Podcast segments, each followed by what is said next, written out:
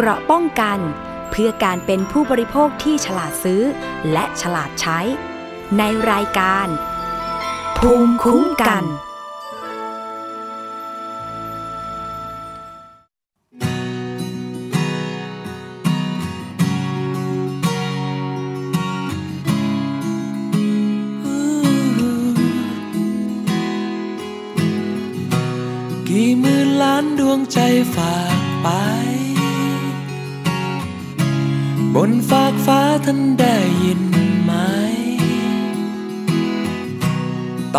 อจากนี้พวกเราคนไทย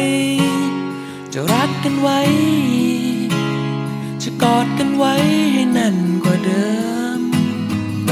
ท่านไม่ได้หาย ไม่ได้ไปไหน ที่พ่อเคยสอน จะจดจำไว้ ให้พวกเรานั้นรักกันขอ ให้ลูกทั้งหลายเป็นคนดีท่านไม่ได้หาย ไม่ได้ไปไหน ท่านอยู่ในหัวใจคนไทย และต่อจากนี้พวกเราขอเป็นคนดี และจะขอทำความดี นับจากนี้ไป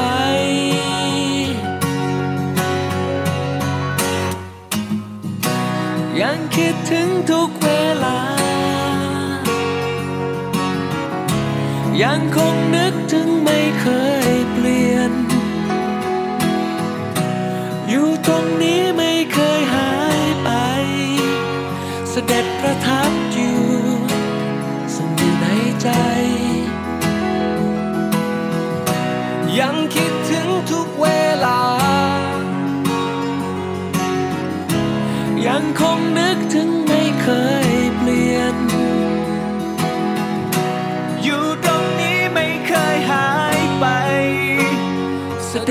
ด็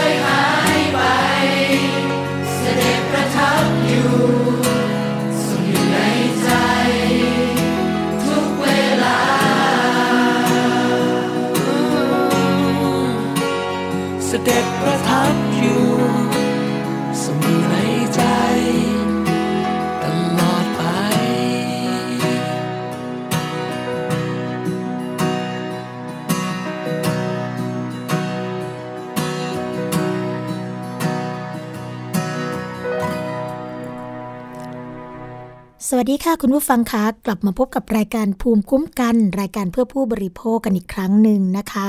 วันนี้ค่ะตรงกับวันอังคารที่ 13 ธันวาคม 2559 กันแล้วค่ะ มาถึงช่วงกลางเดือนธันวาคม ซึ่งเป็นเดือนสุดท้ายของปีกันแล้วนะคะ ไม่รู้ว่าตอนนี้คุณผู้ฟังกำลังวางแผน ที่จะเดินทางไปไหนกันหรือเปล่านะคะเดินทางไปไหนใกล้ ๆ ก็ระมัดระวังตัวเองกันด้วยด้วยความห่วงใยจากรายการภูมิคุ้มกันรายการเพื่อผู้บริโภคค่ะ เราพบกันทุกวันจันทร์ถึงวันศุกร์นะคะ เวลา 11นาฬิกาถึง 12นาฬิกาค่ะ วันนี้ดำเนินรายการโดยดิฉัน สวนีชำเฉลียวนะคะ ฟังและดาวน์โหลดรายการได้ค่ะ ทาง www.thaipbsradio.com นะคะ หรือว่าจะฟังทางแอปพลิเคชันก็ได้ค่ะ ไปเเขาเรียกว่าดาวน์โหลดกันนะคะ ทางแอปพลิเคชันค่ะ ทาง App Store หรือว่า Play Store นะคะ พิมพ์คำว่า Thai PBS เข้าไป จากนั้นเนี่ยก็สามารถที่จะฟังทางมือถือได้เลยค่ะ หรือว่าจะฟังย้อนหลังนะคะที่ระบบ iOS ทางแอปพลิเคชัน Podcast ค่ะ กดไลค์ที่หน้าแฟนเพจนะคะทาง www.facebook.com/thaipbsradiofan ค่ะ หรือจะโทรมาเพื่อติชมรายการ ให้ข้อเสนอแนะนะคะ หรือว่าาแจ้งสัญญาณการรับฟังกันทางหมายเลขโทรศัพท์ 02 7902666 ค่ะ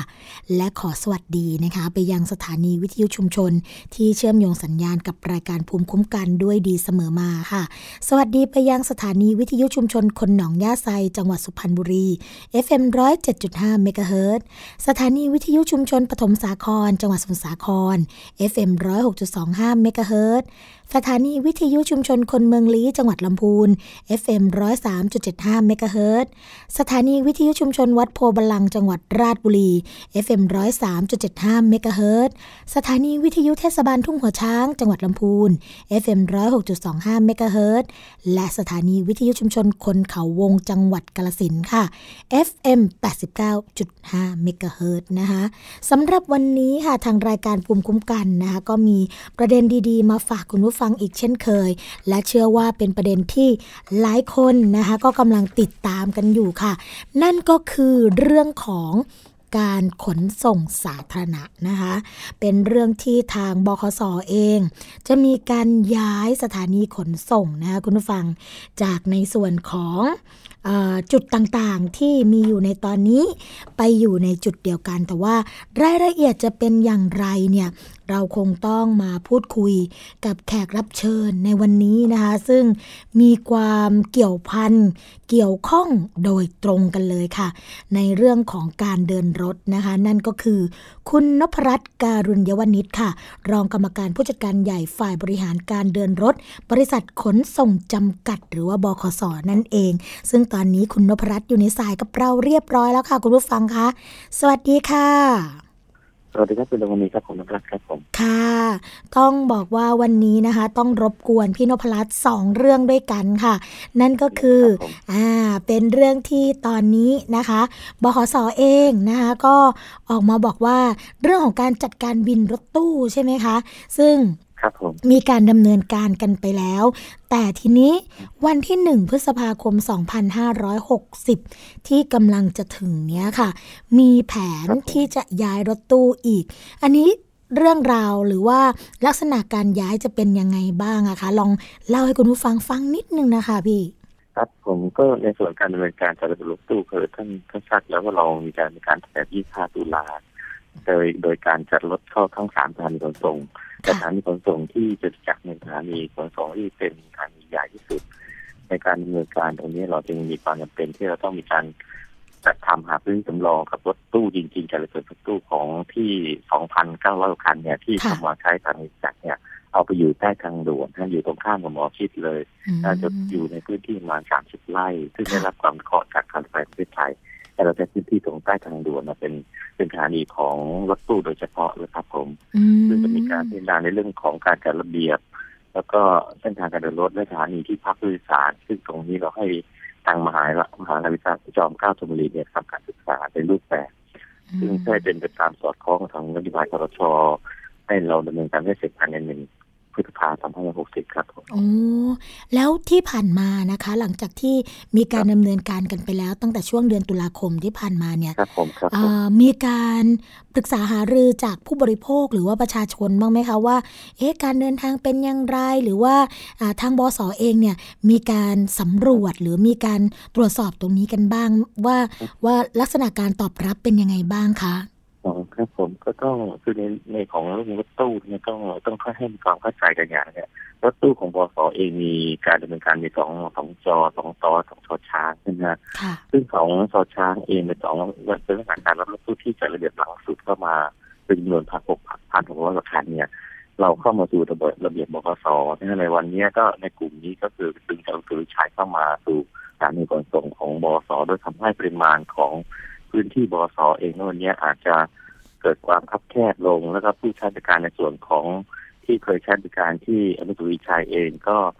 มันก็ลำบากเคยได้ขึ้นที่ที่อนุสาวรีย์ชัยแต่ขณะนี้ทางบวสเองกับสมกและกรมกระทรวงนาคมเอง ได้จัดบริการโดยมีรถชนบัสของสมกให้บริการนะฮะมีการอย่างต่อเนื่องมีทั้งจุดทุทุริชัยเข้าหมอชิดลักษณะเดียวกันก็จาก BTS เอง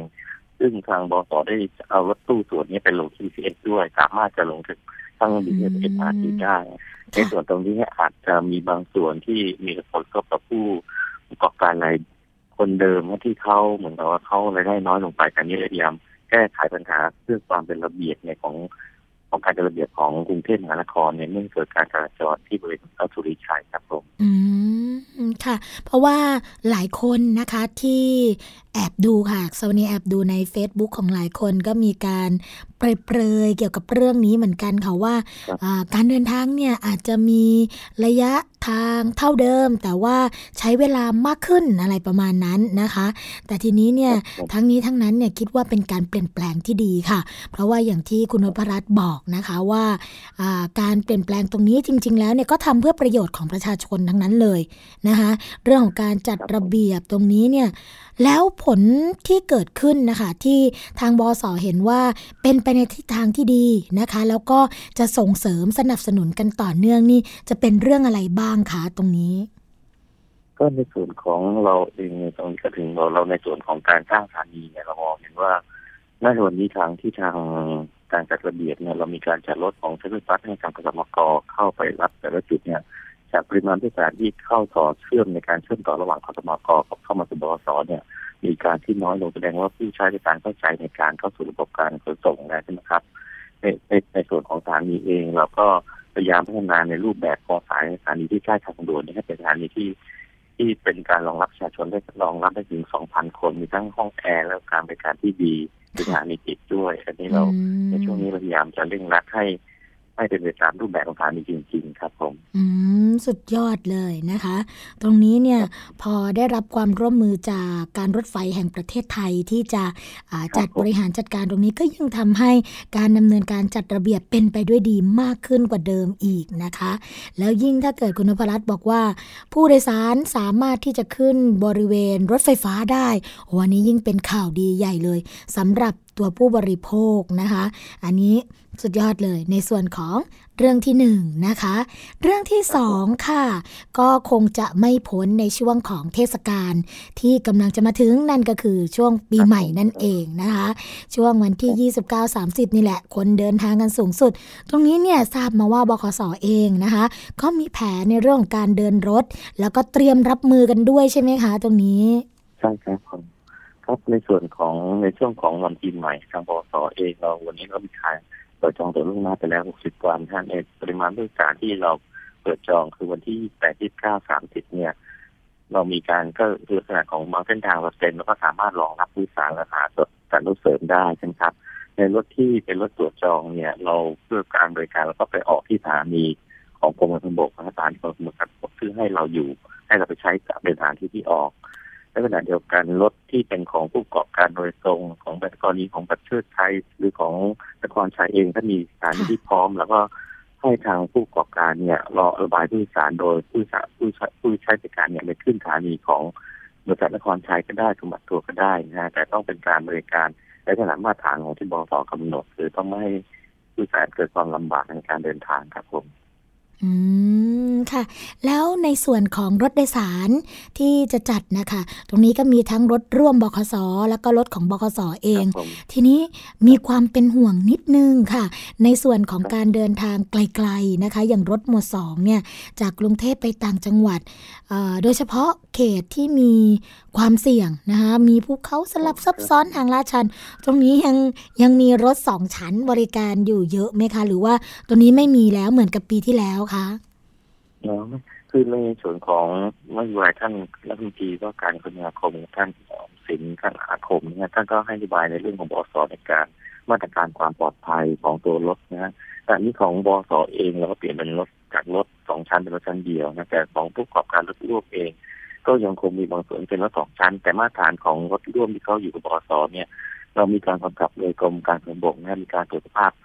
ก่อนออกนะฮะแล้วรถทุกคันเนี่ยต้องมีความพร้อมของตัวรถเอง มีระบบ GPS เอง มีพนักงานจำรถที่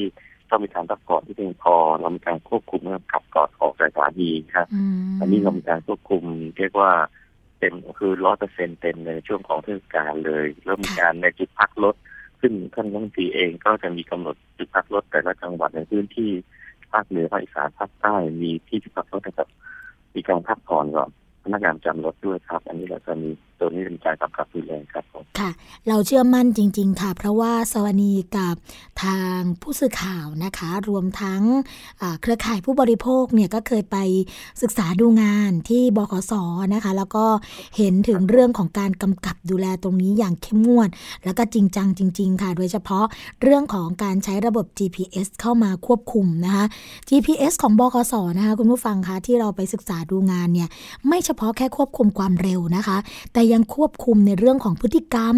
ของคนขับด้วยอย่างที่คุณนภรัตน์บอกไปค่ะ ไม่ว่าจะเป็นเรื่องของการขับแซงขับเร็วจุด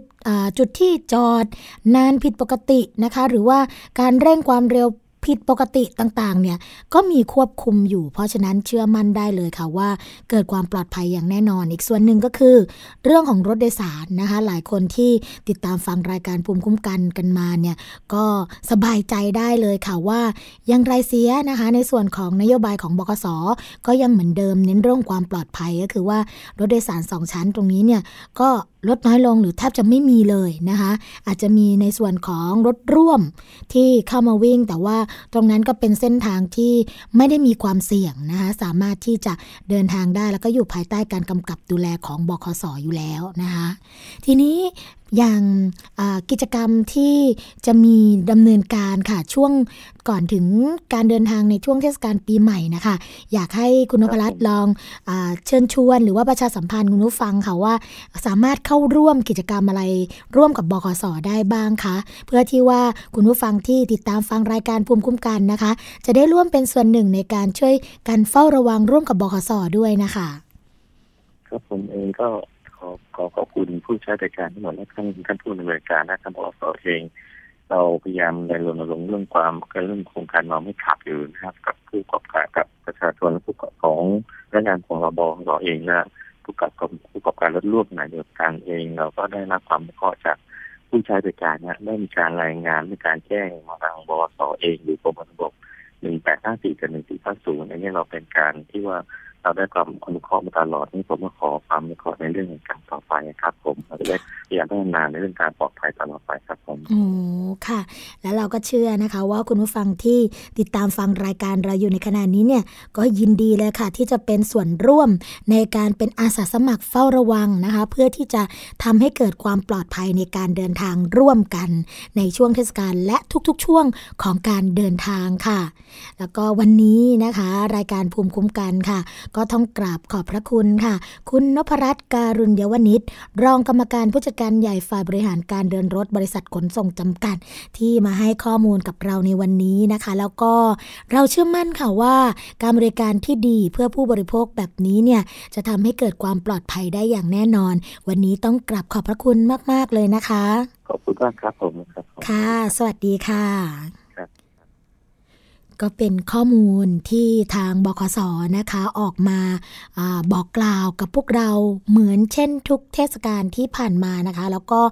จากอุบัติเหตุต่างๆ ที่เกิดขึ้นในช่วงที่ผ่านมาก็จะพบว่าของบคสเนี่ยแทบจะเป็นศูนย์เลยนะคะ คุณผู้ฟัง เพราะว่ามีการกำกับดูแลแบบนี้แล้วก็ดูแลเกี่ยวกับเรื่องของความปลอดภัย ไม่ว่าจะเป็นของส่วนผู้โดยสาร แล้วก็คนขับรถค่ะโดยเฉพาะช่วงเทศกาลปีใหม่ที่กำลังจะมาถึงนี้นะคะรถมีทั้งหมด 9,265 เที่ยวค่ะ แล้วก็วันที่ 29 ถึง 30 ธันวาคมนะคะก็คาดว่าคนเดินทางจะมากที่สุดถึง 180,000 คนต่อวันค่ะ ก็ทางบสเองก็เชื่อนะคะว่าจะไม่มีผู้โดยสารที่ตกค้างอย่างแน่นอนค่ะ ซึ่งในส่วนของการเตรียมความพร้อมอย่างที่คุณพรัตน์บอกไปว่า ทางบสก็จะรองรับประชาชนที่เดินทางกลับภูมิลำเนาช่วงเทศกาลปีใหม่ 2560 นะคะตั้งแต่วันที่29ธันวาคมจนถึงวันที่ 4 มกราคม 2560 อีกประมาณวันละ 1,000 ถึง 1,500 คันค่ะ ทั้ง 3 สถานีเลยนะคะ ซึ่งปกติก็วิ่งให้บริการกันอยู่ที่ 7,760 เที่ยวค่ะ แล้วก็มีผู้โดยสารเดินทางปกติเนี่ยประมาณ 11,000 คนต่อวัน ทีนี้ถ้าเกิดรวมแล้วค่ะบกสก็จะมีการเพิ่มเที่ยวรถนะคะ เพื่อรองรับการเดินทางของประชาชนประมาณ 9,200 1,265 เที่ยวต่อวันค่ะ ก็ผู้โดยสารเพิ่มมากขึ้นนะคะเขาบอกว่า วันหนึ่งเนี่ยอาจจะถึง 150,000 คนถึง 180,000 คนกันเลยทีเดียว ก็เชื่อมั่นนะคะ เชื่อมั่นอย่างว่าผู้โดยสารจะไม่ตกค้าง นอกจากนี้ค่ะ บขสอเองนะคะ ก็ร่วมกับกรมการขนส่งทางบกค่ะ มีการจัดจุดจอดรับส่งผู้โดยสารในช่วงการเดินทางขากลับเข้ากรุงเทพ ช่วงวันที่3ถึง4มกราคมนะคะจำนวน 200 คันค่ะ ส่วนรถตู้โดยสารนะคะที่จัดระเบียบใหม่ในขณะนี้เนี่ย ก็มีการขอความร่วมมือ เพิ่มเที่ยวรถเช่นกันค่ะ เพื่อระบายจำนวนผู้โดยสารให้ได้มากที่สุดนะคะอย่างไรก็ตามค่ะทางด้านรัฐมนตรีว่าการกระทรวงคมนาคม ก็เน้นย้ำเรื่องของความปลอดภัย โดยเฉพาะความพร้อมของรถโดยสารก่อนให้บริการ แล้วก็เน้นเรื่องระบบ GPS อย่างที่บอกไปนะคะจะต้องมีความสมบูรณ์ เพื่อติดตามพฤติกรรมของพนักงาน ส่วนพนักงานขับรถเนี่ย ถ้าเป็นรถโดยสารสาธารณะก็อย่างที่เคยเรียนให้ทราบกันไปแล้วนะคะ ว่าระดับแอลกอฮอล์จะต้องเป็นศูนย์เท่านั้นห้ามมีเลยนะคะนี่ก็เป็นข้อมูลที่จะมาดูแลกันในช่วงเทศกาลปีใหม่ค่ะ ส่วนเรื่องของรถตู้ก็อย่างที่บอกไปนะคะะก็จะมีการย้าย จุดจอดให้เกิดความเหมาะสมมากขึ้น จากฝั่งสถานีขนส่งหมอที่2ก็ได้มีการจัดระเบียบย้ายมาจากอนุสาวรีย์ชัยสมรภูมิ แล้วก็จะย้ายไปสถานีแห่งใหม่อีก 2,000 คันค่ะ เพื่อเริ่มให้บริการในช่วงเวลาที่ เกิดขึ้นนะคะก็คือ 1 พฤษภาคม 2560 ค่ะ ก็เป็นการดำเนินการตามนโยบายของคณะรักษาความสงบแห่งชาติ หรือคอสช ที่จะเดินหน้าจัดระเบียบรถตู้นะคะก็ตรงนี้เนี่ยก็จะเสร็จสิ้น แล้วก็พร้อมที่จะให้บริการกับผู้โดยสารอย่างแน่นอนค่ะ นี่ก็เป็นข่าวดีนะคะ ที่กำลังจะเกิดสิ่งดีๆ มีคุณภาพดีๆ ให้กับชีวิตของเราค่ะ อีกเรื่องหนึ่งนะคะคุณผู้ฟังเป็นเรื่องของการจอดรถเหมือนกันค่ะ ก็ เป็นกฎนะคะที่ออกมาภาคการศึกษาที่แล้วค่ะ ของโรงเรียนประถมแห่งหนึ่งนะคะในเมืองหังโจมณฑลเจิดเจี้ยงนะคะของประเทศจีน แต่ว่าเรื่องนี้เนี่ยสามารถที่จะนำมาปรับ หรือนำมาประยุกต์ใช้กับเมืองไทยได้เหมือนกันนะคะเพราะว่าปัญหาเรื่องของจุดจอดรถการรับส่งไม่เป็นที่เนี่ยมีกันทุกที่ค่ะ เดี๋ยววันนี้เราก็เลยนำมาเล่าให้ฟังกันนะคะเรื่องก็มีอยู่ว่าว่าค่ะ ในส่วนของภาคการศึกษาที่แล้วของโรงเรียนประถมศึกษาที่เมืองหางโจวนะคะเขาก็มีกฎระเบียบของโรงเรียนขึ้นมาใหม่ค่ะ คุณผู้ฟังว่า หากผู้ปกครองจอดรถรับส่งนักเรียนในที่ห้ามจอด จะมีผลให้นักเรียนถูกหักคะแนนอ่าจนทำให้มีผู้ปกครองเนี่ย ออกให้ความเห็นต่างๆ นานากัน บางคนก็บอกว่าไม่ถูกต้องนะ ที่จะมาหักคะแนนนักเรียน ก็น่าจะจับผู้ปกครอง บางก็ว่าเหมาะสมดีแล้ว เพราะว่าผู้ปกครองเนี่ยจะได้สำนึกว่าตนเองทำผิดนะคะ แล้วจะกระทบกับเด็กด้วย ไม่เช่นนั้นก็จะไม่มีใครยอมทำตามกฎระเบียบ ก่อนอื่นนะคะเราก็ต้องมาดูกันก่อนค่ะว่า โรงเรียนเนี่ยเขามีการจัดเขตปลอดภัยหน้าโรงเรียน โดยมีรั้วสีขาวกั้นเอาไว้ค่ะ แล้วก็ไม่อนุญาตนะคะ ทั้งรถที่มีเครื่องยนต์ แล้วก็ไม่มีเครื่องยนต์ เข้ามาในบริเวณนี้รถที่ไม่มีเครื่องยนต์ก็คือรถจักรยานนั่นเองนะคะ เพื่อให้สะดวกแล้วก็ปลอดภัยกับการเดินทางไปมาของเด็กแล้วก็ผู้ปกครอง ทั้งนี้ค่ะ โรงเรียนก็ได้จัดเตรียมจุดจอดรถในบริเวณรอบนอกออกไปไว้เนี่ยให้ด้วยนะคะ ก็ขอความร่วมมือผู้ปกครอง ไปจอดรถยังจุดที่อนุญาตให้จอด แต่ก็ยังมีบรรดาผู้ปกครองค่ะ ที่ต้องการส่งลูกหน้าโรงเรียนให้ตรงเป๊ะ ไม่อยากให้ลูกเดินไกลนะคะบางทีเด็กก็ขี้เกียจเดินไกลบางก็อ้างว่าฝนตกไม่สะดวกนะคะบางก็ว่าจอดแป๊บเดียวเอง ไม่น่ามาหักคะแนนลูกเลยไม่เห็นเกี่ยวกันนะคะด้านโรงเรียนค่ะก็ออกมาให้ความเห็นว่า การที่โรงเรียนออกกฎนี้ก็เพื่อต้องการให้ผู้ปกครองเนี่ยปฏิบัติอยู่ในระเบียบ เพื่อความสะดวกปลอดภัยของตัวเด็กนักเรียน แล้วก็เพื่อความเป็นระเบียบเรียบร้อย อีกทั้งยังเป็นแบบอย่างที่ดีแก่เด็กนักเรียนด้วย เพราะว่าในตอนเช้าแล้วก็ตอนเย็นของทุกวัน จะมีการรับส่งนักเรียนมากมายทำให้การจราจรติดขัดอย่างหนัก ถนนก็ค่อนข้างขับแคบนะคะ ทั้งคนเดินเท้าก่อเยอะ โรงเรียนก็เลยพยายามอย่างยิ่ง ในการหามาตรการมาแก้ไขแล้วก็บรรเทาการจราจรที่ติดขัดนะคะเพื่อไม่ให้กระทบกับจราจรในบริเวณอื่นออกไป ทีนี้หากผู้ปกครองเนี่ยมาจอดรถในที่ห้ามจอด ก็จะมีเจ้าหน้าที่ค่ะ ถ่ายรูปรถ ทะเบียนรถ ส่งให้ครูประจำชั้น เพื่อไปดำเนินการในขั้นต่อไป การออกกฎระเบียบนี้นะคะ ก็มีคนออกมาวิจารณ์กันค่ะคุณผู้ฟัง ว่าระเบียบนี้ดี แต่การหักคะแนนนักเรียนเนี่ยเด็กนักเรียนไม่น่าจะเกี่ยวกัน แต่จะทำอย่างไรได้คะในเมื่อบรรดาผู้ปกครองบางท่านเนี่ยก็ไม่ได้มีจิตสำนึกที่จะปฏิบัติตน อันที่จริงนะคะพ่อแม่ผู้ปกครองเนี่ยควรเป็นตัวอย่างที่ดีของเด็กนะเพราะฉะนั้นหากตัวเองยังทำตัวอย่างที่ดีให้ลูกหลานไม่ได้ เอาแต่ฝ่าฝืนกฎระเบียบแล้ว จะสอนลูกสอนหลานให้เป็นคนดีได้อย่างไรนะคะหลังจากออกกฎนี้ไปแล้วค่ะ ก็มีผู้ปกครองออกมาพูดกันนะคะว่าทุกครั้งที่ตัวเองจะจอดรถเนี่ยลูกก็จะต้องรีบบอกว่า จอดไม่ได้ ห้ามจอดเด็ดขาด ไม่งั้นหนูเดือดร้อนนะคะการทำเช่นนี้ก็ดูเหมือนว่า จะทำให้ผู้ปกครองไม่กล้าค่ะ ที่จะฝ่าฝืนกฎที่แท้จริงนะคะแต่ก็มีผู้ปกครองส่วนหนึ่งค่ะ ที่ถึงกับโทรศัพท์ไปร้องเรียนกับรัฐบาลเมืองหังโจวนะคะโดยเรียกร้องค่ะให้โรงเรียนเนี่ย เลิกกฎการหักคะแนนนักเรียนบ้าๆนี้เสียนะคะ ดูเหมือนว่าปัญหานี้เนี่ยจะเป็นปัญหาร่วมกันค่ะกับประเทศไทย เพราะว่าหน้าโรงเรียนต่างๆ ในประเทศไทยก็ไม่ต่างกันมากนักนะคะ จอดรถ ซ้อนๆกันไปนะคะ ถึง 3 ช่องจราจร ใครจะเดือดร้อนก็ไม่สนค่ะ ขอเพียงให้ลูกแล้วก็ตัวเองสบายนะนำซ้ำเนี่ยก็ยังติดเครื่องให้เป็นมลพิษทางอากาศไปทั่ว ไม่นึกว่าตัวเองและลูกจะต้องสูดอากาศเหมือนกัน แต่ เอาเฉพาะความสบายเฉพาะหน้าค่ะ หากวิธีนี้นะคะคุณผู้ฟังเป็นวิธีการแก้ไขปัญหาได้สำเร็จผลดี ในเมืองไทยของเราเนี่ยก็อาจจะต้องออกกฎเหล็กแบบนี้ด้วยหรือไม่นะคะ แม้ว่าเราเนี่ยจะมียาม มีเจ้าหน้าที่ตำรวจมาช่วยกันจัดจราจรหน้าโรงเรียนให้ทุกวันแล้วเนี่ย ก็ยังมีปัญหาอยู่ ซึ่งการที่โรงเรียนออกกฎนี้มานะคะคุณผู้ฟังก็เพื่อต้องการให้ผู้ปกครองเนี่ยปฏิบัติอยู่ในระเบียบ สะดวกปลอดภัยของตัวเด็กนักเรียน แล้วก็ยังทำให้เป็นแบบอย่างที่ดีแก่เด็กนักเรียนด้วยที่สำคัญนะคะก็คือการลดปัญหาการจราจรติดขัด แล้วก็คือเรื่องของความไม่ปลอดภัยในโรงเรียนนั่นเอง อันนี้ก็ต้องเข้าใจกันด้วยนะคะ ที่นำข่าวนี้มานำเสนอก็เพื่อที่จะให้เทียบเคียงค่ะ กับเรื่องของโรงเรียนนั่นเองนะคะ ในเมืองไทยที่จะสามารถพัฒนาต่อยอดกันไปได้ค่ะ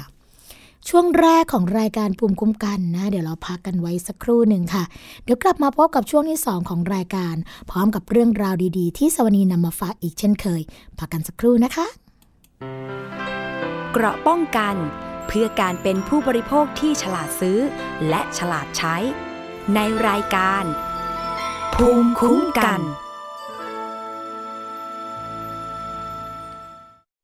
วันนี้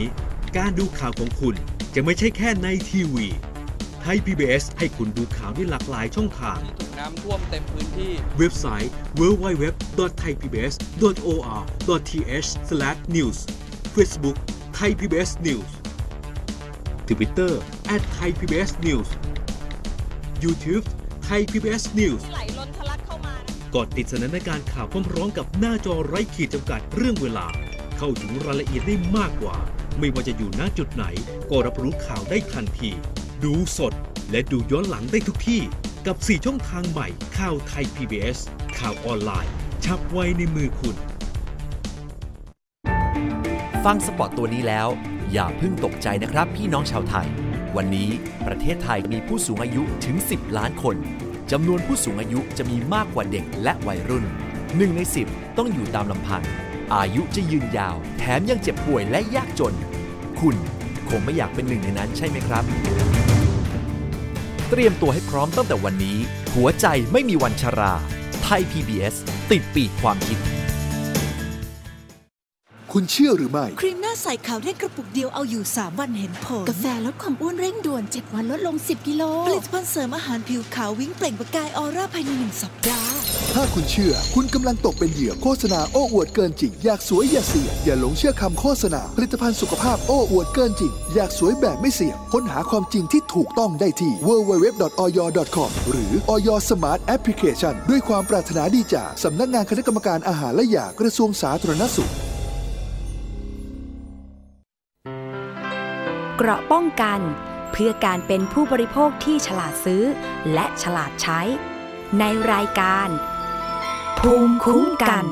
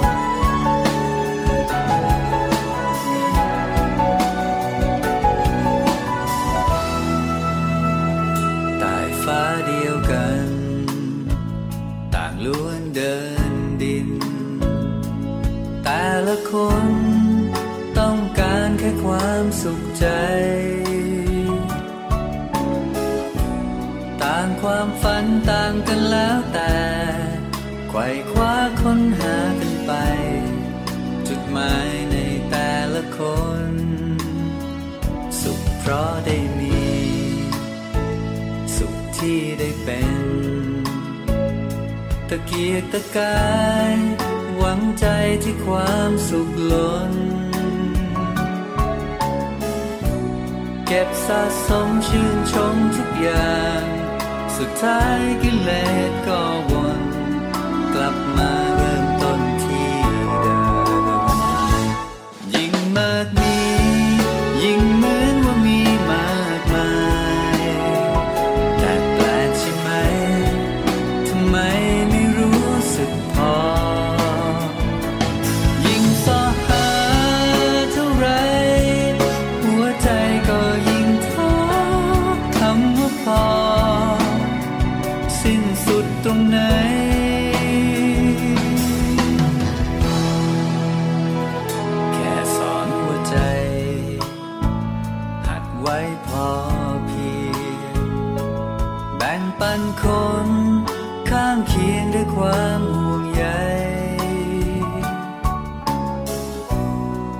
กตัญญูตอบแทนทุกสิ่ง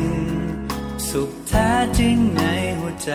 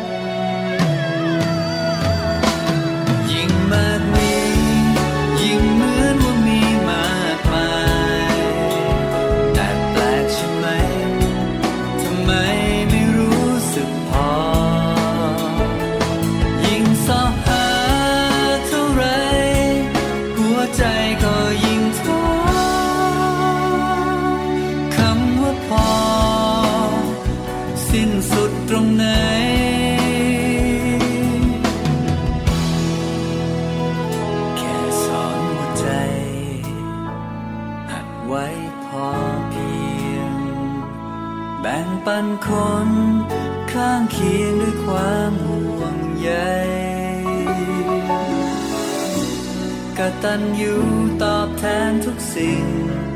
สุขแท้จริงในหัวใจ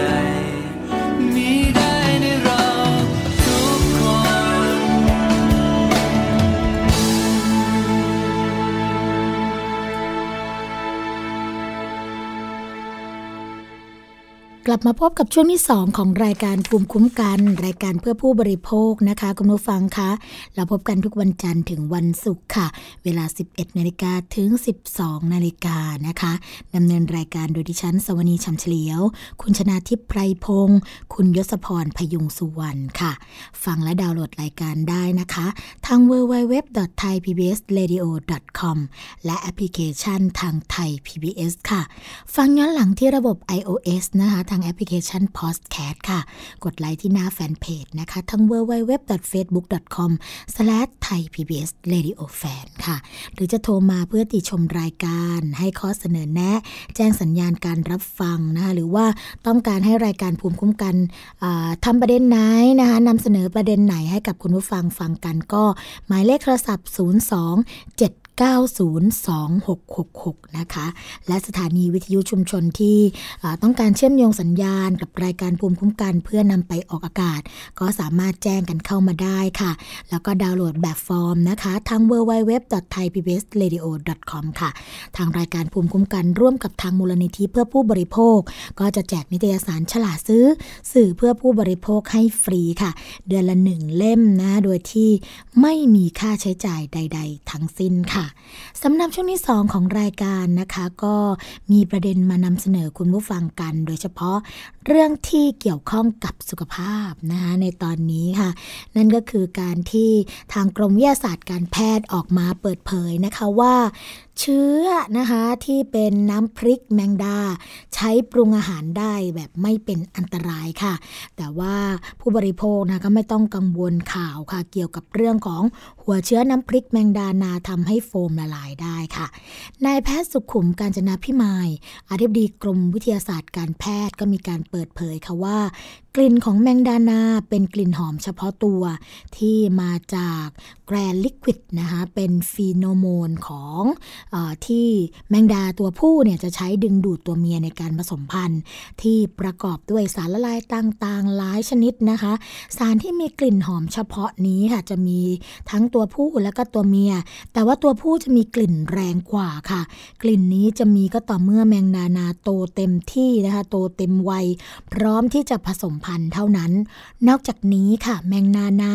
ก็ยังมีคุณค่าทางโภชนาการสูงด้วย เพราะว่าประกอบไปด้วยโปรตีนถึง 19.8 กรัม ไขมัน 8.3 กรัม แคลเซียม 43.5 มิลลิกรัมนะคะ แล้วก็เหล็กค่ะ 13.0 มิลลิกรัม ต่อแมงนานา 100 กรัม ซึ่งปัจจุบันอุตสาหกรรมทำน้ำพริกแมงดานั้นนะคะ ก็ต้องการแมงดานาเนี่ยเป็นจำนวนมาก แต่แมงดานาหายากค่ะจึงมีการสังเคราะห์สารเลียนแบบฟีโนโมนของแมงดา ซึ่งคนทั่วไปก็จะเรียกว่ากลิ่นแมงดานั่นเองนะคะ เพื่อนำมาใช้เป็นวัตถุแต่งกลิ่นอาหาร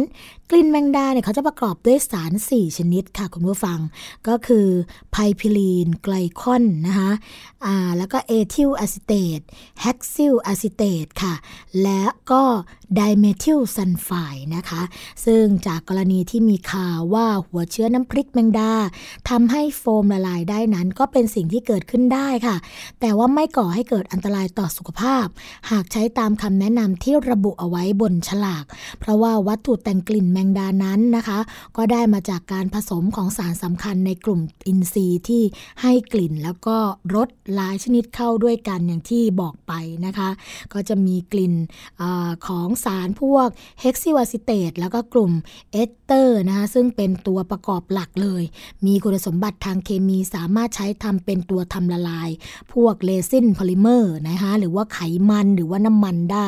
ก็เลยทำให้โฟมเนี่ยที่มีส่วนประกอบหลักของกลุ่มโพลิเมอร์ละลายได้นั่นเองนะคะเพราะฉะนั้นเนี่ยถ้าใช้ตามคำแนะนำก็ไม่ต้องกังวลนะคะว่าจะมีอันตรายเกิดขึ้นกับสุขภาพอย่างแน่นอนค่ะ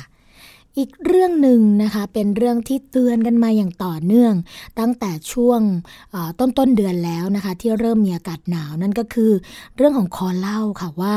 ห้ามดวดแก้หนาว เพราะว่าถ้าดื่มเมาหนักแล้วก็ไม่ดูแลสุขภาพ หรือว่าไม่ดูแลร่างกายเนี่ยก็อาจจะทำให้เสียชีวิตได้นะคะนายแพทย์ธีรวัตรวลัยเสถียรค่ะ ผู้อำนวยการสำนักงงานป้องกันควบคุมโรคที่ 9 นครราชสีมา ก็มีการเปิดเผยนะคะว่า สภาพอากาศที่หนาวเย็นลงในช่วงนี้ มีประชาชนบางกลุ่มที่มีความเชื่อว่า การดื่มสุราจะทำให้ร่างกายอบอุ่น ช่วยคลายหนาวได้ ซึ่งในความเป็นจริงความรู้สึกอุ่นจนร้อนวูบวาบ ในช่วงแรกนะคะหลังดื่มสุรานั้น เกิดจากเส้นเลือดฝอยใต้ผิวหนังเนี่ยขยายตัว อันจะมีผลทำให้ร่างกายสูญเสียความร้อน แล้วก็น้ำออกทางผิวหนัง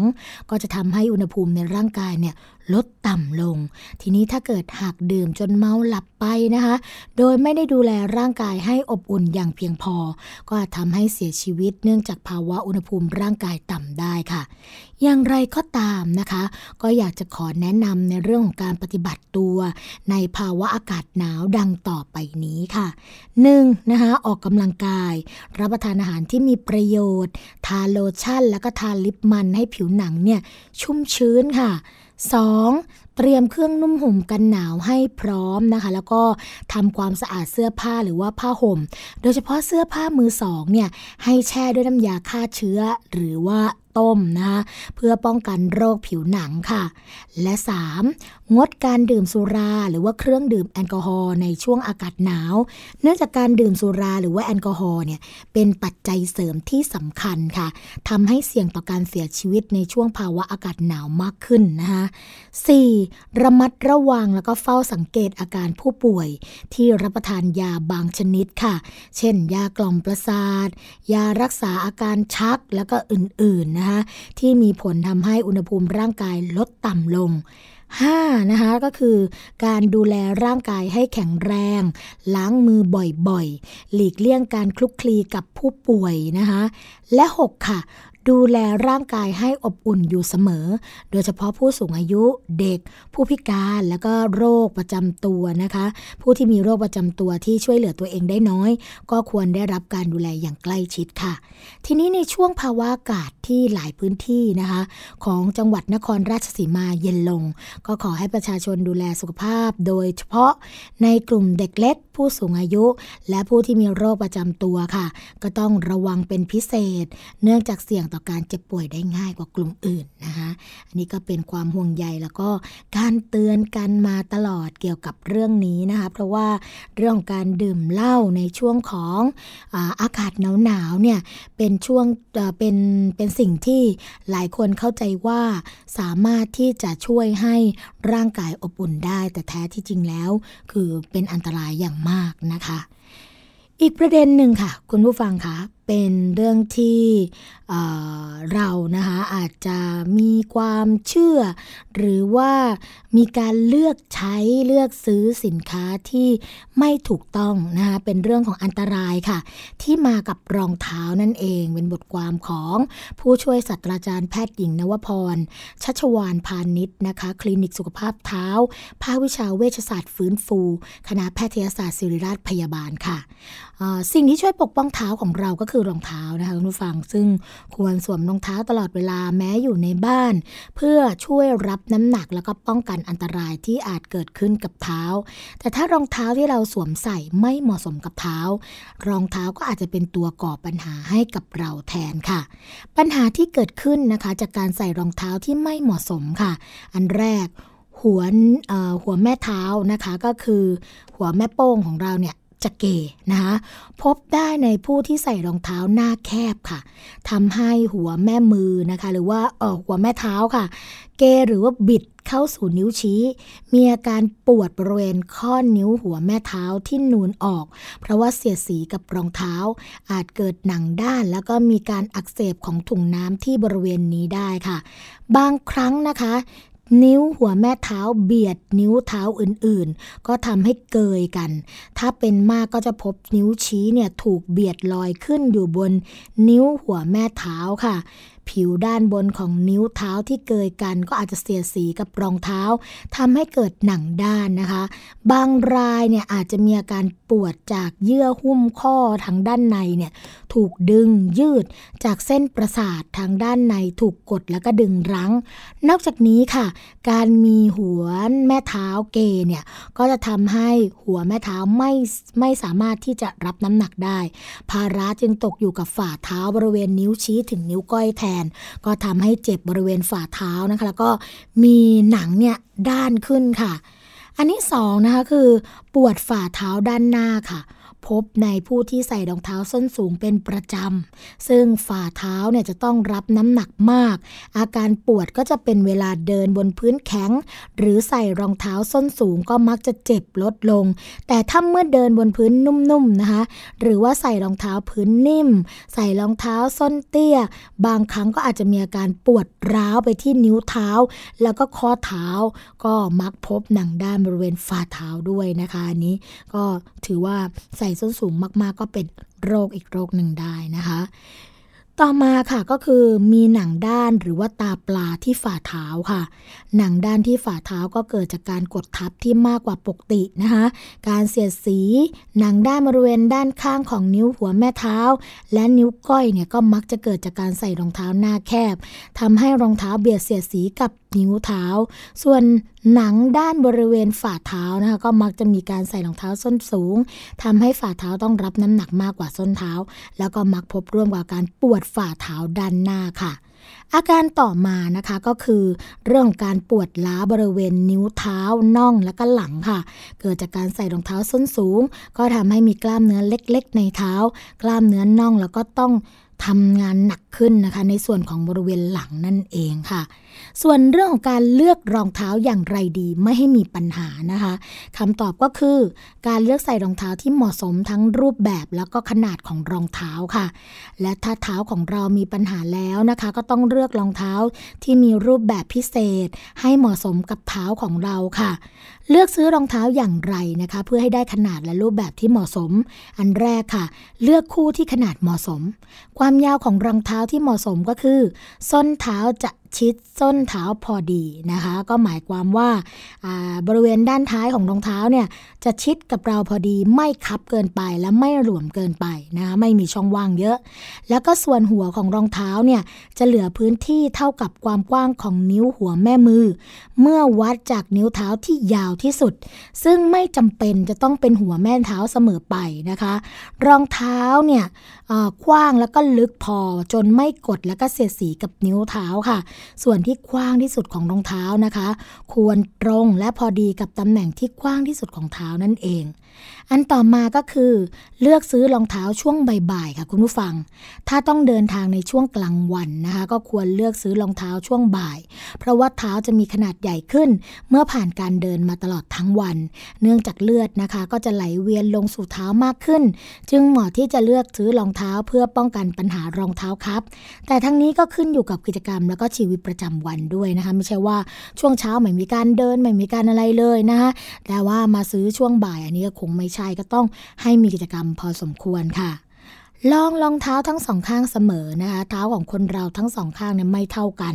จึงควรลองรองเท้าทั้งสองข้าง แล้วก็เดินไปเดินมาด้วย ว่าสบายเท้าหรือเปล่านะคะ อันแรกก็คือเผื่อที่กันคับค่ะ อุปกรณ์เสริมในรองเท้าต่างๆ เช่น แผ่นรองเท้า แผ่นกันรองเท้ากัดนะคะ จะทำให้รองเท้าขับขึ้นค่ะ เพราะฉะนั้นเนี่ยหากต้องใช้อุปกรณ์เหล่านั้น ก็ควรเลือกรองเท้าที่มีขนาดใหญ่ขึ้นเล็กน้อย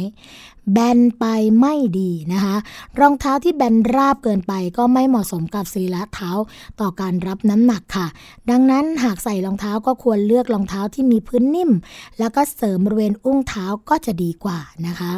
ก็อันนี้ก็เป็นการเลือกซื้อรองเท้าให้เหมาะสมกันในเรื่องของขนาดนะคะ ทีนี้การเลือกซื้อรองเท้าให้เหมาะสมแต่ละคนกันบ้างค่ะ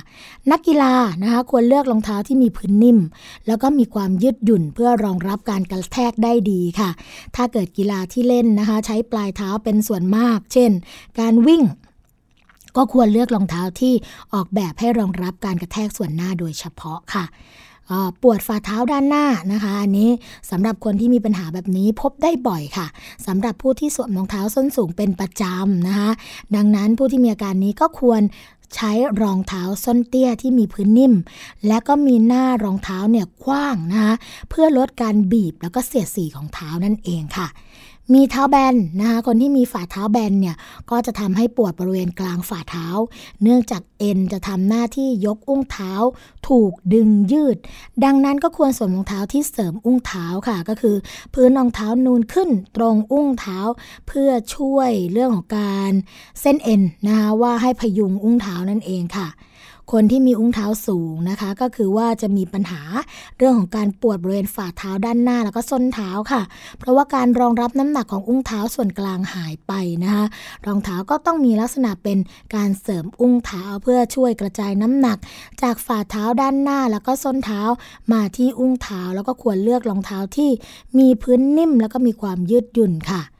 คนที่ปวดส้นเท้านะคะก็คือการปวดส้นเท้าส่วนใหญ่ เกิดจากจุดยึดพังผืดบริเวณเส้นเท้าอักเสบ ซึ่งมักปวดมากในการเดินก้าวแรกหลังตื่นนอน เพราะว่าพังผืดถูกยึดทันทีทันใดนะคะ รองเท้าที่เหมาะสมก็คือ ต้องมีพื้นนิ่มมีส้นเล็กน้อย เพื่อถ่ายน้ำหนักไปยังเท้าส่วนหน้าค่ะ การใส่รองเท้าที่เสริมอุ้งเท้า การนวดฝ่าเท้าก่อนลุกขึ้นจากเตียงนะคะ ก็เป็นการช่วยได้เหมือนกันค่ะและคนที่เป็นเบาหวานนะผู้ป่วยเบาหวานเนี่ยมักมีปลายประสาททำงานผิดปกติค่ะทำให้เท้าชา มีเท้าหงิก เท้างอนะคะทำให้ฝ่าเท้าด้านหน้าเนี่ยรับน้ำหนักมาก แล้วก็นิ้วเท้าเสียสีกับหัวรองเท้า จึงควรเลือกใส่รองเท้าพื้นนิ่ม มีหัวลึกแล้วก็กว้าง ห้ามใช้รองเท้าคีบค่ะ เพราะว่าอาจจะเกิดแผลบริเวณร่องนิ้วเท้าได้โดยไม่รู้ตัวนะคะ อันนี้ก็เป็นเรื่องของการเลือกรองเท้า ให้เหมาะสมกับคนแต่ละประเภทค่ะส่วนรองเท้าส้นสูงนะคะอรองเท้าส้นสูงเนี่ยทำให้ผู้ที่ใส่ดูสูง มีขาเรียวสวยขึ้น แต่การใส่ส้นสูงนานๆ ก็อาจมีปัญหาปวดฝ่าเท้า นิ้วเท้าปวดน่องปวดหลังนะคะ ผิวฝ่าเท้าเนี่ยอาจจะด้านแล้วก็แข็งเป็นไต เพราะว่าต้องรับน้ำหนักมาก ดังนั้นควรใส่ส้นสูงเมื่อจำเป็น เช่น การออกงานกลางคืน แล้วก็ไม่ควรใส่นานเกิน 2-3 ชั่วโมงนะคะ จะเห็นได้ว่ารองเท้าเนี่ยเป็นตัวก่อปัญหาแล้วก็ตัวแก้ปัญหาได้ ขึ้นอยู่กับเราค่ะคุณผู้ฟังว่าจะเลือกรองเท้าให้เหมาะสมกับเท้าของเราหรือไม่อย่างไรนะคะ นี่ก็เป็นสิ่งที่ความห่วงใยเหมือนกันนะคะ เรื่องของสุขภาพเท้าค่ะ เป็นที่มาที่มานะคะจากคลินิกสุขภาพเท้าภาควิชาเวชศาสตร์ฟื้นฟู คณะแพทยศาสตร์ศิริราชพยาบาลค่ะ รายการภูมิคุ้มกันนะคะดำเนินการมาจนถึงช่วงสุดท้ายของรายการกันแล้วค่ะ เราจะพบกันทุกวันจันทร์ถึงวันศุกร์นะคะ เวลา 11นาฬิกาถึง 12นาฬิกาค่ะสำหรับวันนี้นะคะ สวัสดีและรายการภูมิคุ้มกันของน้องขอลาคุณผู้ฟังกันไปก่อน พบกันใหม่ในวันต่อไปสำหรับวันนี้ สวัสดีค่ะ แววเสียงราดรำหา ม